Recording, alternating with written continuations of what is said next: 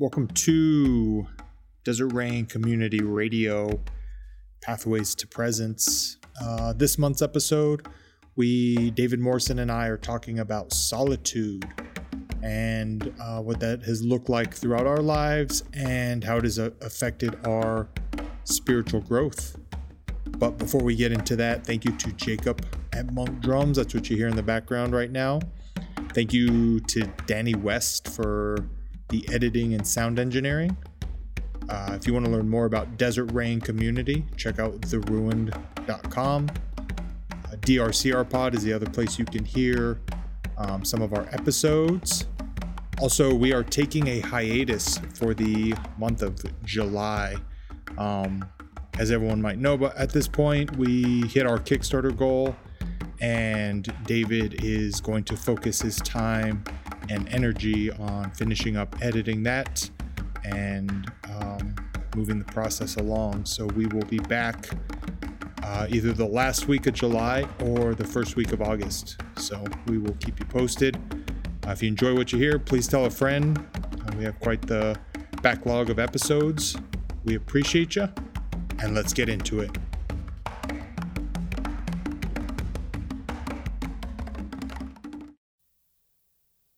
Welcome to Desert Rain Community Radio. David Morrison, Hola, sir. the great and powerful author known as David Morrison. Um, today we are jumping back into uh, when this one releases. Um, they'll actually we're doing Jonathan. We did Jonathan Steele and uh, David Riefenberg back to back, and now we're jumping back into the Pathways to Presence series. Yeah, appreciate those two coming in, Yeah, great. Uh, being vulnerable. It's hard to do this. yeah, I mean, to come in for someone to come in and just tell their story. Well, and, and not only just tell their story, but to to open up and actually talk about some of the vulnerable stuff like they both did. Yeah, yeah, You know, it's easy it's easy to tell the surface level story because you don't have, you know, it's just just the facts, man. yeah, yeah. But to go a little bit deeper than that and and explore some some topics. So um, I appreciate everyone that's come on here yeah, for sure. um, and done that. But um, so today, this we're in June. I feel very confused this morning. It's the anniversary of my triple bypass surgery. today, I believe so.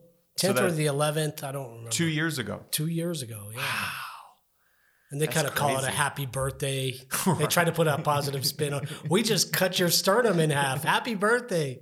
Here's a red pillow to hug when you're in excruciating pain. Well, it's funny too because in this chapter, he kind of not. I mean, not in the same way, but he kind of like tries to put a positive twist on the Dark Night of the Soul. Yeah, yeah. No, there's no positive. twist it's like, eh. You got to put John of the Cross in context too. The man was tortured and put in a dungeon.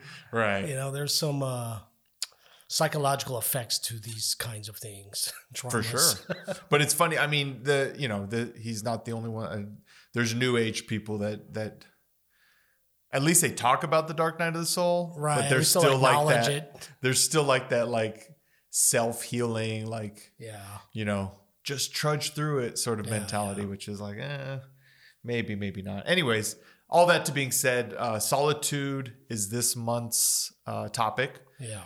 um, last last month we uh, covered simplicity, and and I feel like this almost just sort of naturally rolls into solitude. So pretty much how we jump off or start off with all these topics. But that what what is um, your relationship been? Maybe maybe in early your early life, and then sort of how it's evolved in and around solitude. Because I know I know it's been part of your your walk. Yeah, for sure. I don't know. You, just when you said that, I just had two memories that just popped up. Kind of crazy. Uh, didn't even plan. I think it shows. I remember uh, this must have been preschool, you know, or daycare. Uh, I used to crave finding like a cabinet or something. After you know, there was just a point where I just had enough of Right. play and toys and the smell of urine in the air and Kool Aid stickiness and you know, even being four years old, three years old, and I remember uh, they were looking for me. Oh wow! Like where the hell he disappeared? Because I was chilling out in a go? cabinet, That's just- amazing. and I enjoyed it. You was know? it in the classroom or did you have to like? Yeah in the classroom kind of thing and uh and so uh yeah and i would also seek uh time out which was punishment so i would Mm. For some, yeah so i would do something crazy there's that silliness i remember uh uh in preschool uh they were teaching us how to do something with peanut butter and they had a plastic spoon right? and they were teaching us how to stir it, and then it accidentally broke, and I thought that was the funniest thing I'd ever seen. So when it was my turn to stir, I broke it on purpose, and so they said, "You go to timeout," and I realized I enjoyed the timeout. Okay, And then the other one was I got to break something and yeah, have some time exactly. alone. I got to laugh and be alone. Good night. You've been a great Good audience. Tip your waiter, waiters and waitresses. Uh, and then I do have a memory of in childhood again, and you know, my poor my poor mother, three boys and a husband, uh, a jock husband. Can you imagine? three crazy boys. You know, it was a lot like Malcolm in the Middle, that old show. Right. So there was a lot of obviously fighting and loud uh, you know, noises, uh, you know, just that kind of thing. And, Right. and I remember one of I, I was always on. I always felt I was on the losing end of all the arguments and fights. And Were you you were the middle? yeah, I was so Malcolm yeah. in the middle, Yeah. like the middle finger. He's offensive and offended, and so. I don't know. I just there's some sort of blow up in the family. I don't know. Fighting with my brothers. I don't know what it was. But my mom went off to the store probably to get the hell away from Right. us. Uh, it was a store called FedMart. Oh, nice. this is the 1970s. Uh, so I guess it was for uh, I don't know what it was for federal employees or something. I don't know. Federales. It was up the street, and and it was a grocery store. But she came back. I guess she realized I was unjustly Mm. uh, on that on the wrong end of that argument. I lost, you know, Right, right, and, she- right. and I shouldn't have lost, but that's just the way it goes. Right. Uh, all three of you getting punished, you know, kind of thing. It was just easier. She just punished all three of us. Right. and she came back with this little wooden plaque, a decoupage, kind of. It had a. Uh, I wish I had it today. I lost it. Uh, it was a little, tiny little, like the size of a postcard, Mm. and it had a uh, a photo decoupaged into the wood Right. of a uh, sunrise and a boat, a, a rowboat Right. uh, at the shore. Have I told this story before? No, no, no, oh, no. okay. And it and it had a quote from Henry David Thoreau that said, "I've never found a companion so companionable Hmm. as solitude."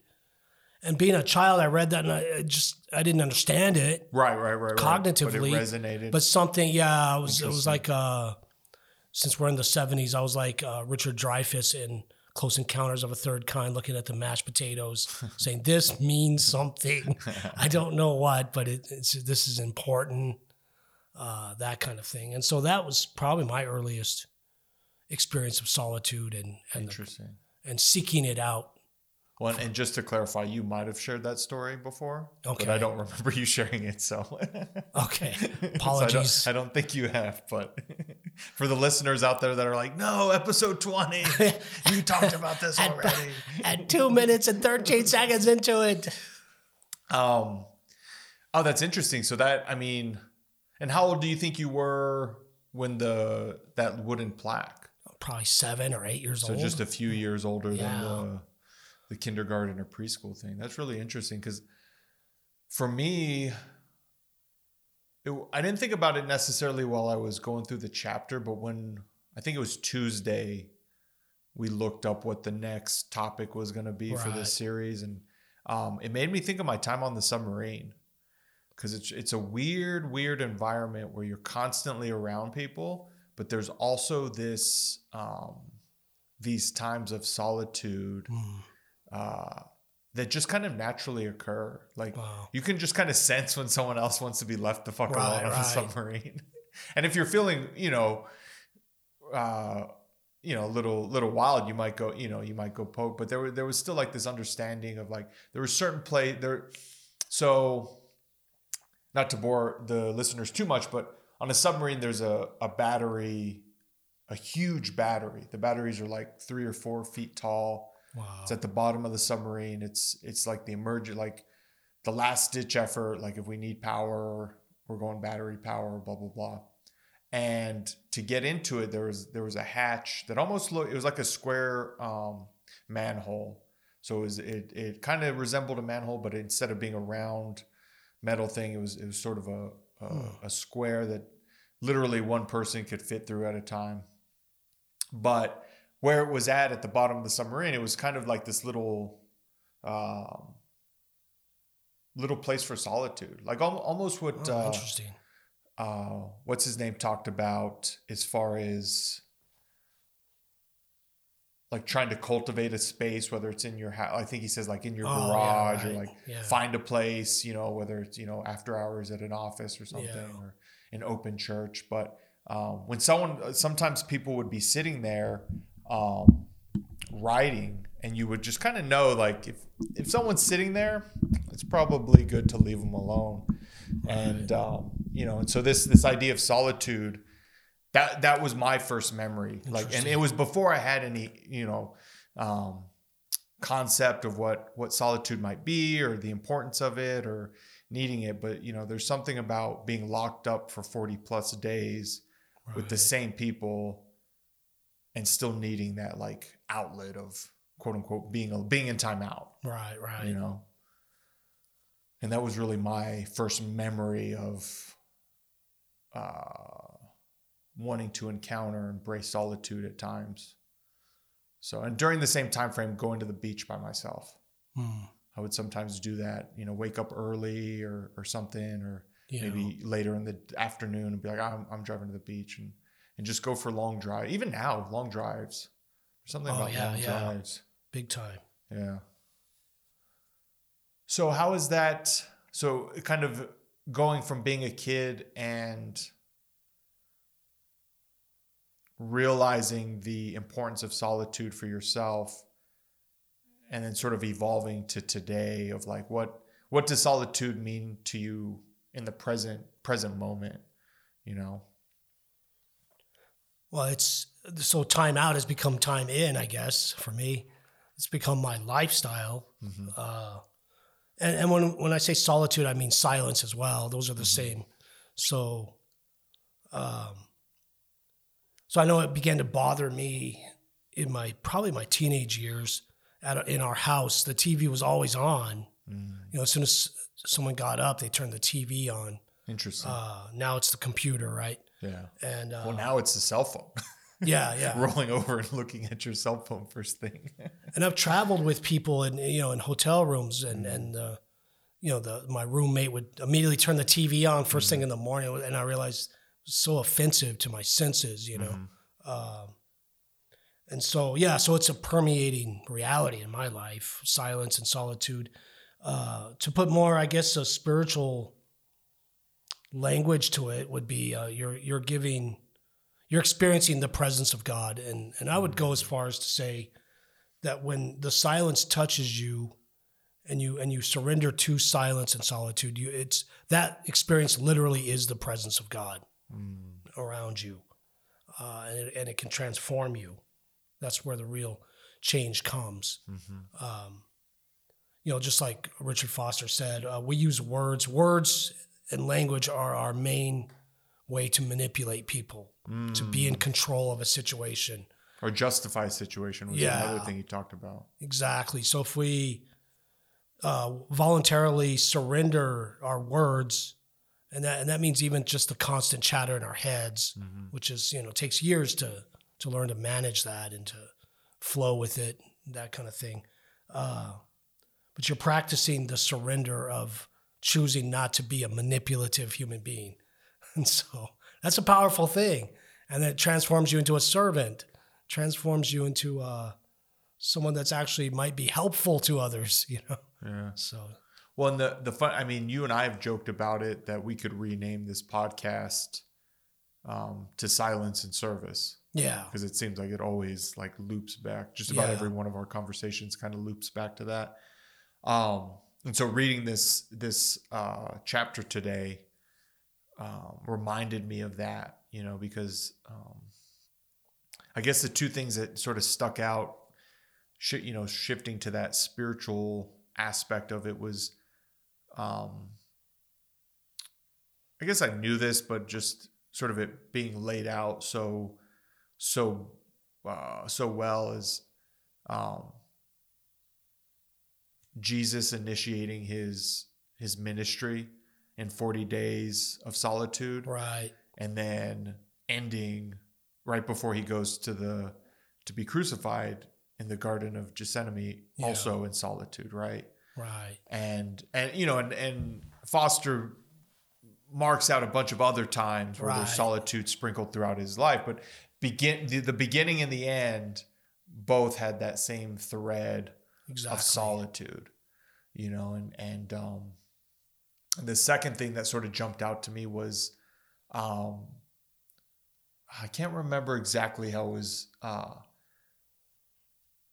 said but basically laying out that you can accompany like it doesn't necessarily have to be a silent retreat on your own to experience solitude Right. that you can actually go through the day uh, with with the typical noise and bluster, but using that noise and bluster as a you're you're li- basically listening with your heart, right? Like Yeah. using that that sort of stuff to be as uh, I think he says like uh, listening to it with. Uh, as though God's talking to you or something like that, and and just really focusing on the listening side of solitude and silence, um, which I'm not. That's one thing I'm not very I'm not very good at. You know, I do, I, which I think he also lays out that you know silence and solitude retreats are important, right. but yeah. sometimes in my mind I get into that black and white. It's like I'm either on retreat doing silent solitude, which I'll you know I'll do from time to time, or I'm going about my day not in silence and solitude Right. you know and those those those two things i think really jumped out to me during the reading as far as this idea of solitude and, and maybe different different looks at it Yeah. within the importance of it Well, because you could be physically alone in a quiet space. It doesn't mean you've experienced solitude and actual silence. It takes a while for the chatter in your head, or as the Buddhists call it, the monkey mind. Uh, you know, where, where your thoughts are just jumping from tree to tree, so to speak, and just mm-hmm. constantly, or a kitten kitten mind. Uh, you know about yeah, that yeah, recently they're fighting, falling asleep, you know, and, and they fall asleep, and then you find them, their head is in their dish, you know, kind of thing, because they just passed out. So your your thoughts are that way, and then mm. and you're not actually alone, you know, because you're arguing with people in your head, people that you have conflict with.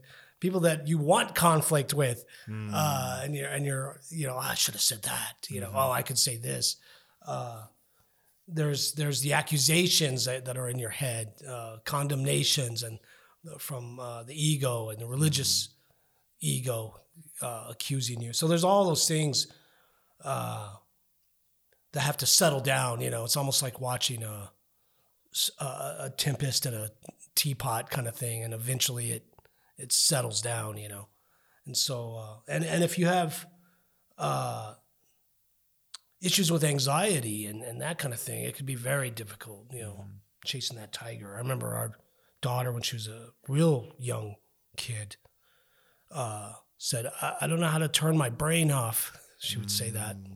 You know, I don't know how to turn my brain off.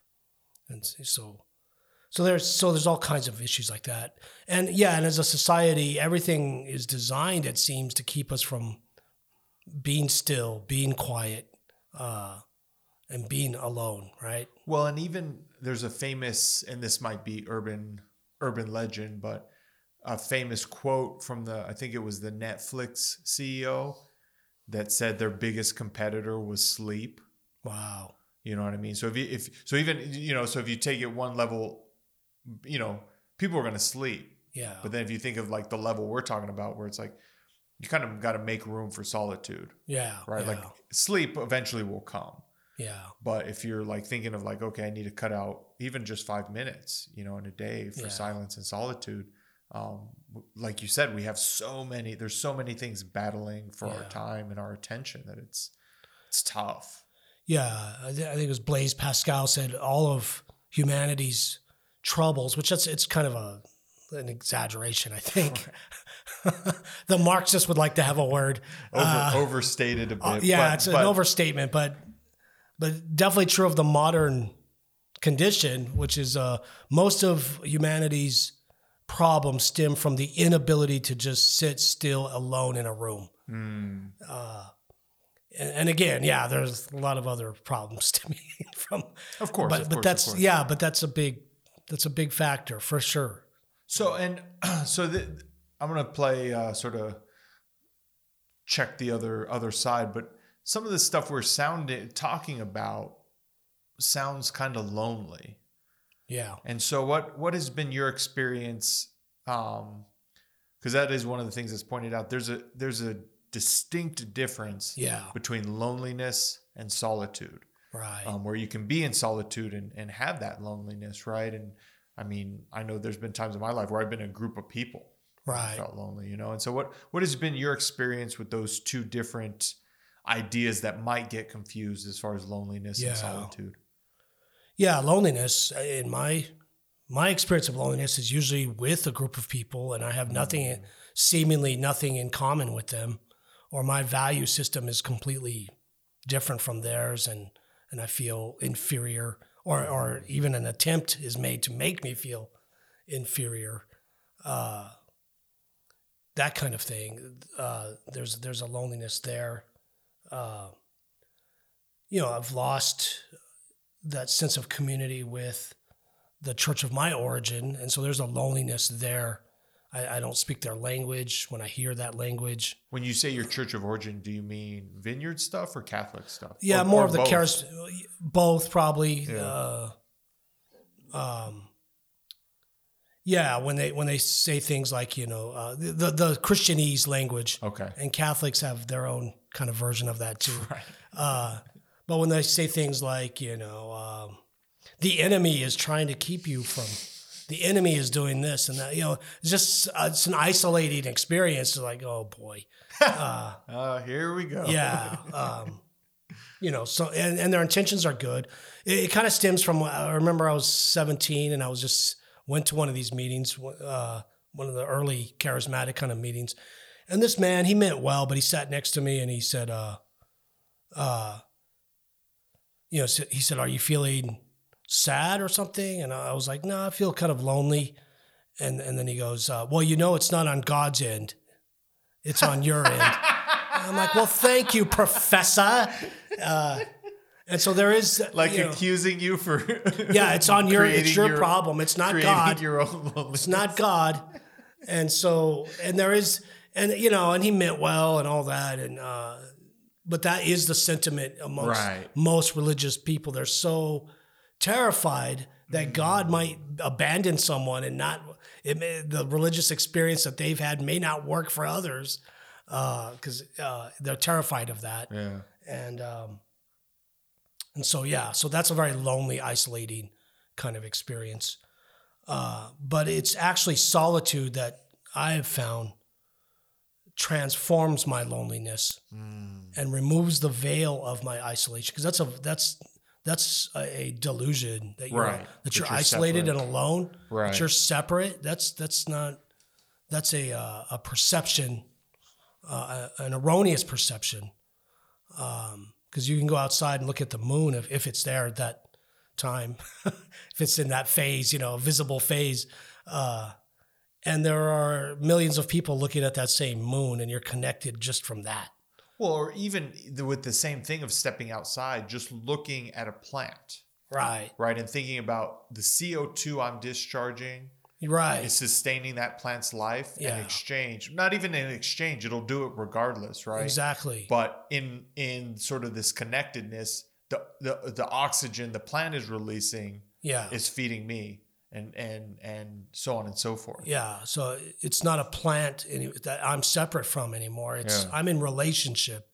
You know, like the Native American saying when they when they exit the uh, the uh, sweat uh, the sweat lodge, they'll say they'll say all my Yeah, relations. to all my relations. you know, and yeah. so that means it could mean a lot bigger than just your own specific tribe and family and friends. but all my relations Well, they, and they even talk about past and present exactly right? And, and everything, every in living thing the rocks the dirt you're you're in relationship with these Mm-hmm. things. And so yeah. And and to sort of um, springboard off this idea of loneliness because and we we alluded to it at the very beginning but i i do think it it um, it's an important thing to look at because it, it can be a pretty tough thing to walk through but this idea of a dark night of the of the soul yeah you know what I mean? And and a perceived loneliness. So the guy, you know, sitting next to him being like, it's not on God's, it's not on God's end. But when you're going through something really tough or really uh, difficult, whether it's like, you know, ending of a relationship or maybe a death or medical um, thing, it this idea of dark night of the soul can be pretty broad. So I don't, you know what I mean? I, I do want to acknowledge that, but sake for conversation, we kind of got to narrow it down, right? But those dark times, those tough times can seem extremely lonely. yeah that, that could be a result of a spiritual dark night of the soul Right. And so so maybe you could speak on how give credence to it's not on God's end yeah when we're going through a dark night of the soul, right? Like it's not God punishing us. no Um, but that that feeling of loneliness and uh, just darkness can can seem overwhelming at times, and and kind of maybe your experience with being able to walk through that that dichom- dichotomy or that paradox. Yeah, it's so it's a very confusing thing, and uh, I uh, I would recommend Barbara Brown Taylor, her book "Learning to Walk in the Dark." She has an entire chapter on the dark night of the soul, as as given by the Spanish mystic John of the Cross in the 1500s. Uh, it's a very misunderstood concept. The And dark night of the soul. Right. Okay, Yeah. so yeah. people think it's it's you're going through adversity, and it's not that. You might be going through adversity, Mm-hmm. and you might be in a dark night of the soul. You might be going through a time of good fortune and be in a dark night of the soul. It has. Nothing to do with your circumstances.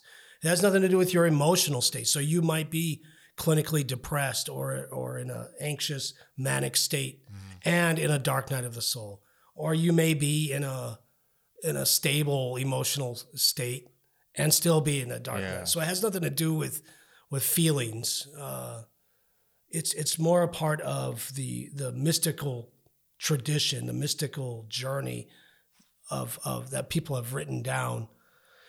And so uh, so often you know you start off the spiritual journey there is no god. You start that way uh, and then you realize there is a god. There's some sort of an awakening that occurs. Some call it bo- being born again. Right. uh, in AA Spir- they would call it spiritual an awakening. awakening. Yeah. uh, and you realize there is a God and I'm not that God. Mm. Uh, and then so then you go into uh, the classical word is purgation, Okay. which means cleansing of your soul. You go through a process of how asking the question, how can I be in right relationship with this God? Okay. Yeah. Yeah. And uh, and so and you can go into all kinds of quagmires Right. doing that and going through that. Which which is why having a community around you to support you. Yeah, to tell you this is is important. Yeah, it's just a bad acid trip. You're gonna get through. kind of thing. Yeah, how to hold their divine liquor, so to speak, and then and then you break through into an illuminative experience. So that was the that's usually the classical second illumination, Mm. and that's where you feel consolation and you feel alive. You feel the presence of God uh, burning, and and it's and it is with all your faculties. Mm. Uh, and and you read the scriptures and they come alive for you and you go to meetings and you enjoy everybody there. And then it begins to dry up Right. and you're invited to go into to leave the illuminative stage and go into uh, the what they call the unitive. And that entrance is the dark night of the soul.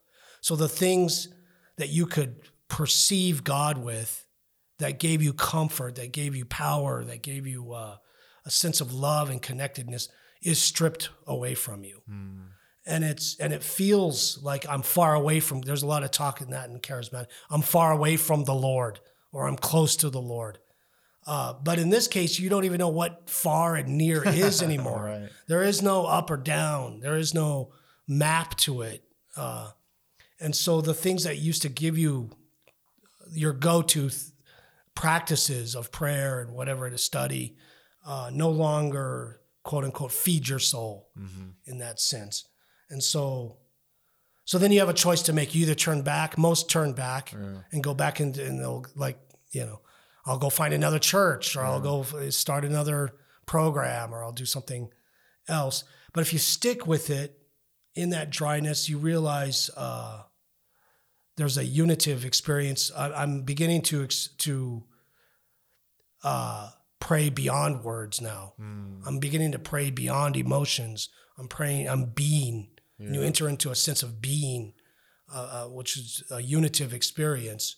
Uh, and it tends to, st- at least for me, it stabilized a lot of my emotional baggage. So, uh, and that's that's, and I think that's good and bad. You know, it's uh, you don't you just don't get that excited about things Yeah. uh, like you used to. You know, I used to be able to play video games and really enter into the story of them and the gra- the whole the whole th- enjoyment of it. It doesn't do that for me anymore because, and it's because of a unitive experience. Well, and correct me if I'm wrong too, but it it it also feels like it's uh it's one of those cyclical things, right? So almost like Right. a DNA helix where it's like then it comes all back around where you, you know what I mean? Yeah. Once again the things that were working for you in that unitive experience get stripped away. Right. You can turn back or you can keep trudging forward. Um, and I love the way uh, Yeah, it's not a linear experience. Yeah, yeah, simultaneous. So yeah, and uh and what you're what, what you were talking about turning back right like getting to that point and being like yeah, i can either trudge forward or i can go back to what i thought was working for me and uh, how Foster put that is uh was it spiritual goosebumps right. like yeah, i thought that was a really good description of like uh yeah i want the i want the the woo woo factor. yeah yeah that's the cool part man yeah, but the but the not the real work it's all real work it's all Yeah. it's all connected but um for me the the the uh, most transformative work or the um, being able to look back and being appreciative of, Yeah. of things is, is is those times where I wanted to turn back spiritually right, turn right. back and and and not regress, but just go back into the woo woo feel good stuff. Right. But I, I I decided the other way, right? Like I for whatever reason, that day I chose to to do silence again, to do do Yeah. prayer, try to try to um, be with whatever that practice is for the day, because sometimes you know sometimes the best I can do is three or four minutes of silence, right? Like right. but I chose, you know, I chose those three or four minutes in that moment, or, or was, you know, maybe it was grace even, Yeah. or it wasn't even me that necessarily chose it, but, but it was part of my walk. So, um, But there is this, yeah, there definitely is this sense in popular Christianity and probably our culture that if there's any negativity, if there's any negative experience that occurs with a spiritual practice, then it should be shunned. It should be considered evil. So if I don't have the woo woo factor, if I'm not excited, if I'm not cheerleading for Jesus, uh, then then they'll use they'll beat that verse over your head. Uh, you're lukewarm from the Book of Revelation, Right. Uh, and God's gonna throw you up and vomit you out, and uh, you've lost your first love. And it's like, no, you've you've gone into another stage of uh, of depth, and uh, and it's a and it's a larger room now that you're navigating through. well, I, I think it's for like a, an emotional equivalence. It's like being, you know, if you think about like teenage puppy love, Right. versus like you know I, I like I think about my grandparents who were married for decades but still had they were still in a, a place of love Yeah. but it was much different than what you think of as like different. teenage puppy Yeah. love yeah. My wife and I married uh, in '91, and we knew each other five years before that. So, yeah. And and I have less. We have less words for each other now Hmm. because you when you spend that much time with someone, there's there's not a lot of words to say. You know, there's a it's a it's a being, it's a presence. Uh, it's it's it's that kind of a thing, and so it is with with the experience with God. Well, it's it's very interesting too, as far as just being an observer. Like I've lived in close proximity with you guys. Damn, coming up on four years. Holy cow! Wait, yeah, I moved here in 2018. but anyways, the the real point of like, um, just watching you guys like navigate and interact together is it's a very interesting thing because it's it it is really what you're saying is like you guys you can communicate without having to say words or you know what I mean like you're just you guys are kind of on the on a similar path together Yeah. and I can only imagine it's been um because of cultivation of that it's not it's not Yeah. something that just naturally comes right like there's still that work part of it um but being Yeah. being whether you guys have agreed upon it verbally or just you know through your you know those un, that unspoken love Yeah. it, it's been quite quite the treat to observe over the last four years you know just sort of seeing a different way of of significant others interacting together and i'm sure lots of people do it right like yeah. just for me you happen to be you and and marsha happen to be the ones i get to observe with it yeah. You still have to do the work of learning how to be kind Mm. to each other, and you know that kind of stuff. But anyway, Um, and so, so some of the things uh, that are pointed out uh, with this idea, so kind of you know, stepping into uh, cultivating solitude, right? So beyond loneliness, beyond you know, not everyone's in a dark night of the soul all the time, right? Right. So, so for those of us that today, you know, hearing these words, um, maybe I, d- I've never embraced a life of solitude, you know, or, or even attempted, you know, maybe I, I sit in silence, right? Like maybe that's my beginning point of, of what silence and solitude might look like. But, yeah. um, as, as a practitioner of solitude, what are sort of the, the beginning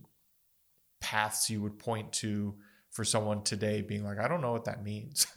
Yeah. I'm, I like being on Instagram. I like having Netflix going in the background. I like, you know, you know, the noise of the city or whatever it might Yeah. be. But it's like, okay, so if I want to experiment with this idea of, of solitude, what does that, what can that look like or what does that mean? Yeah, I would. I usually encourage people to ask the question: What? Why are you avoiding yourself? Mm, Uh, what is it that terrifies you? Because most people are honest about it, and they'll say uh, the idea of being alone for more than half an hour terrifies me. Yeah. Lots and lots of people have told me that. Uh, other people say it's a waste of time and it's just stupid. Uh, I've had people literally tell me that it's bullshit uh, to my face, uh, and so. So that's what. I, why are you so afraid to be alone? What is it that you're, you know, you're you're shutting down? Um, have you ever met yourself? You know, uh, right. So that that would be some questions, some some provoking questions. Um, I, I think there's a lot of wisdom with Thomas Keating's methodology, if you will. Thomas Keating, the centering prayer movement. Okay. Uh, their name escapes me. What what is the name of their? I don't They, remember. they have, he has an organization uh, that he left behind. Uh, outreach, contemplative outreach. Yeah, I think. And so, uh, you know, his recommendation is, and, and which was he did a great service because a lot of the old mystics, even up to Thomas Merton in the 1960s, would refuse to give you a a prayer ABC, you know, any kind of formula or. But a lot of people need that. A right. need a- Especially starting. yeah, give me a YouTube tutorial or something, you know. And so Thomas Keating kind of did that in Okay. the eighties. Uh, is it is it uh, uh, contemplative outreach? I think. Yeah. Um, and and and his recommendation is uh, twenty minutes, uh, no more, no more than twenty minutes. To some people, twenty minutes is might be a Eternity. an eternity. So cut it down to 10 minutes. But but his point is don't go beyond the 20 minutes Mm. because uh, all kinds of things will begin to happen. uh, there'll be wonderful things, but they can be very wild things Yeah. and crazy things. And and so I think we did a, a podcast on the on the unloading of your unconsciousness Yep. uh, that he talks about.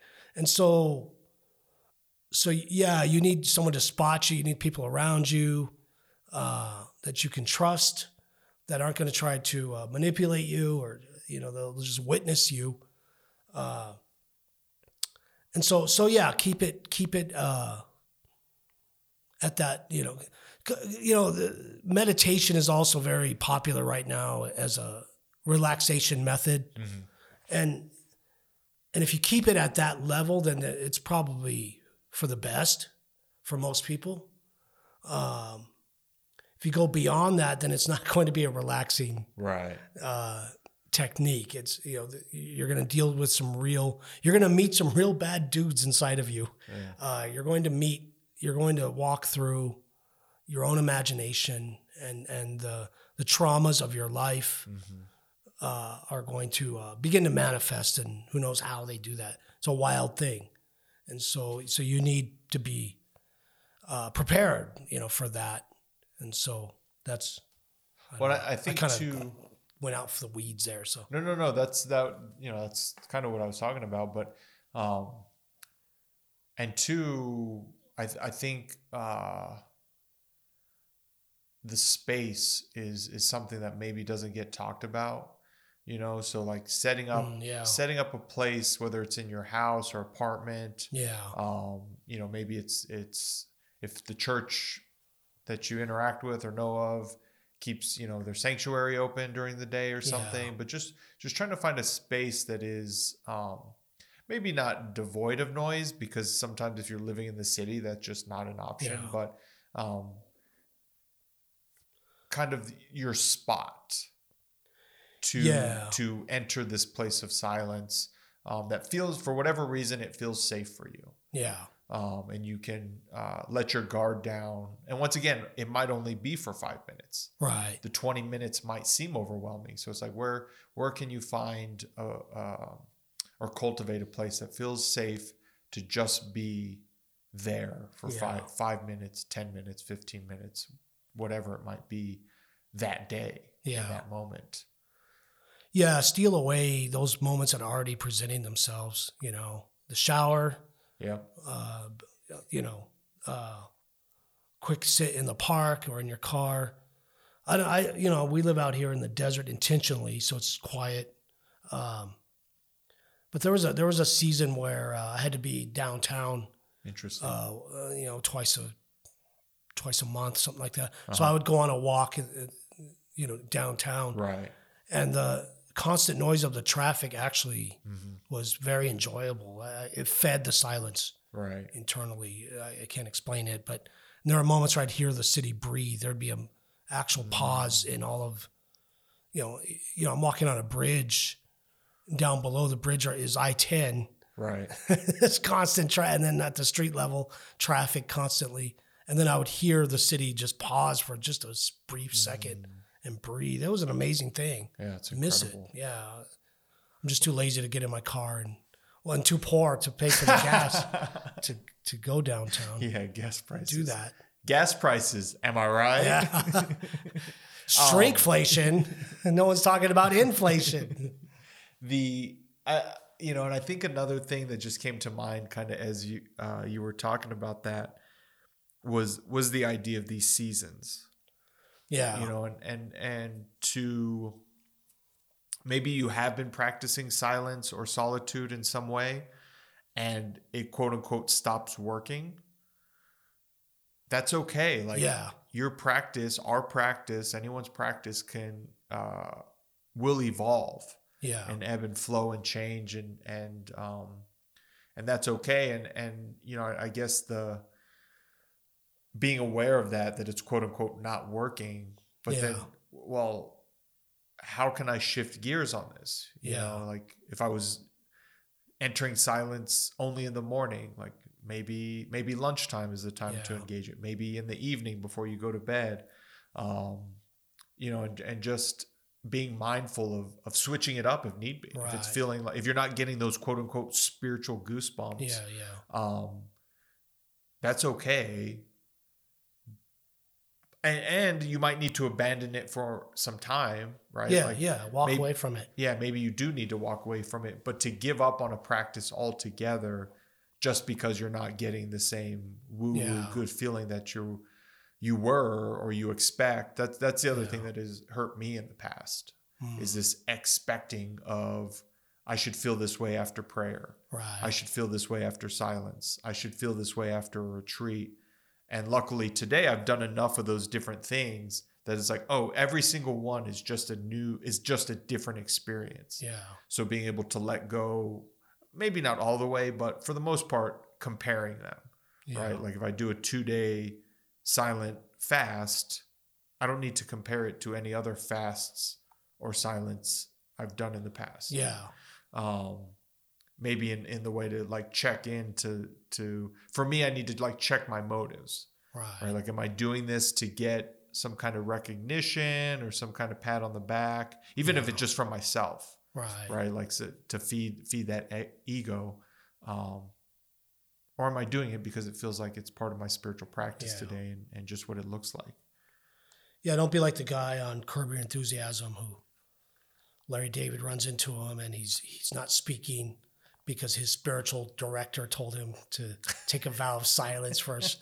And so he lets everyone know that he Of took course. this vow of silence and you know, and so as Curb uh, does, it just exposes the hypocrisy Mm-hmm. of that kind of spirituality, you know. So Yeah, and that's uh, taking a some any kind of like quote unquote spiritual vow, right? And then carrying around big signs saying, yeah, "I'm fasting today. I'm fasting today. I'm not talking today." I, Uh, I go to CrossFit. I'm a vegan. Yeah, it goes I'm a cyclist. all those virtue signals. Uh, so, so I guess um, we still have a little bit of time, but to shift gears a little bit, was there anything from re- revisiting uh, this idea of solitude or silence that sort of jumped out to you, either as a reminder of something you had forgot, or, or maybe a new outlook or perspective um, on this practice of solitude? No, just the profound connection that there is to when you practice solitude and however you do it, it really is connected to a greater compassion that'll open up in your in your life. And so uh and uh, I, I, I'm thinking I'm I butcher the quote. I think it's Annie Dillard, but but and I'm butchering it. I'm probably adding my own Yeah. thing, but basically how you spend your your moments is how you spend your life, and so I think that's what she said. And so, uh, but I would add how you enter into your own solitude, how do you spend time with yourself, is really how you're spending time with everyone else. Uh, and so, if you're present to yourself, then you- you're present to the presence of God, uh, the Christ within you. Then you're going to be present to those around you. Yeah. And if you're not present to the people around you, what good are you anyway? Yeah. Uh, even if your heart is to serve in some way, your service will end up hurting them or, or annoying them at, at the most, you know. And, and so, so how you spend your solitude is how you spend your life, really. Well, and it kind of connects to this. The one thing that the reminder that popped up for me was you really can't. So, solitude can be a, a one person endeavor. But to really get that deep solitude, um, and this isn't my own, this is what from the reading, but in order to experience real solitude, you also need the community Yeah. side yeah. of things. And in order to be, like you're saying, really present to others or present to your community, you need this uh, experience of solitude Yeah. and sort of the the sort of cyclical, um, you know, interaction similar to the you know the the plant Yeah, house, right exchanging. But uh, that was the thing that that jumped out to me, and and so you putting it that idea of like how how I'm I am with myself is how I am with with those around me, you know, and and I can you know I can even see it in my life, you know, when I'm when I'm when that internal critic is turned up loud Yeah. in my own head about and when I say internal critic, I mean about myself. Right, right. Right. I'm much more quick to snap at someone or judge Right. someone or, you know, quote unquote tell someone how I feel. Right, right. but when I, when when I when that inner critic is turned down and I'm at peace with myself and I can engage in solitude and I can I can be present with myself. Yeah. I'm much I'm a much better listener, right? I'm much better to be like ask someone, do you want me to listen or are you are you looking for advice? Yeah. Yeah. You know, I'm, I'm much uh, closer to have grace with someone if they if they quote unquote do something that offends me. It's like, eh, right. you know, it happens, whatever.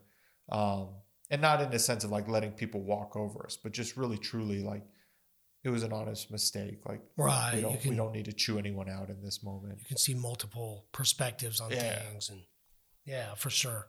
And so that's really beautiful. Like how how we're able to spend time with ourselves is is sort of that reflection of how we can spend it in community. Um, beautiful, man. Yes, Feels sir. good. Do, do is there anything sort of on your heart or or soul about this idea of silence or solitude that? Yeah, I would I would just again, like you approach every other spiritual discipline is to do it with grace, you know, and Mm. just grab those those small moments, uh, you know, take many glances of the divine all day long kind of thing. It's a good approach to take. Uh, and so yeah, it's Yeah. and just approach a day. I think the thing I'm going to take away into the week is is a pro whatever's going on on the outside of me, whether there is silence and quiet or if there's noise and and talking. Just use it as uh, have a listening heart yeah. and just let let God come through in those in those instances. Um, you know when I'm present, Yeah, which exactly. is probably about eleven percent of the time. Yeah, who knows? Uh, cool, man. You feel good? I do. Yeah. The heat is rising today. Yes, yes, yes. Um, so this will post later, but I do want to say thank you to everyone that has uh, been a part of or contributed to the Kickstarter. Uh, it's ending in about 18, 19 hours from now. Yeah. So just uh, hu- I'm hugely humbled, Yeah, very so grateful thankful. for everything that's uh, gone on. Um, we'll be doing an audio book. We hit that stretch goal. We're getting close to doing the uh, American Sign Language translation of it, so that might end up being a part of the project as well. But um, regardless, just thank you, thank you, thank you, thank you. Um, of course, what you hear in the background is monk drums. Thank you, Mr. Jacob Nedia, for that. Uh, if you want to learn more about Desert Rain Community, theruined.com is a place to go for that. Other episodes of this podcast, either wherever you found this one that you're listening to or uh, drcrpod.com uh, is the other place that you uh, can find those episodes. So uh, thank you for listening.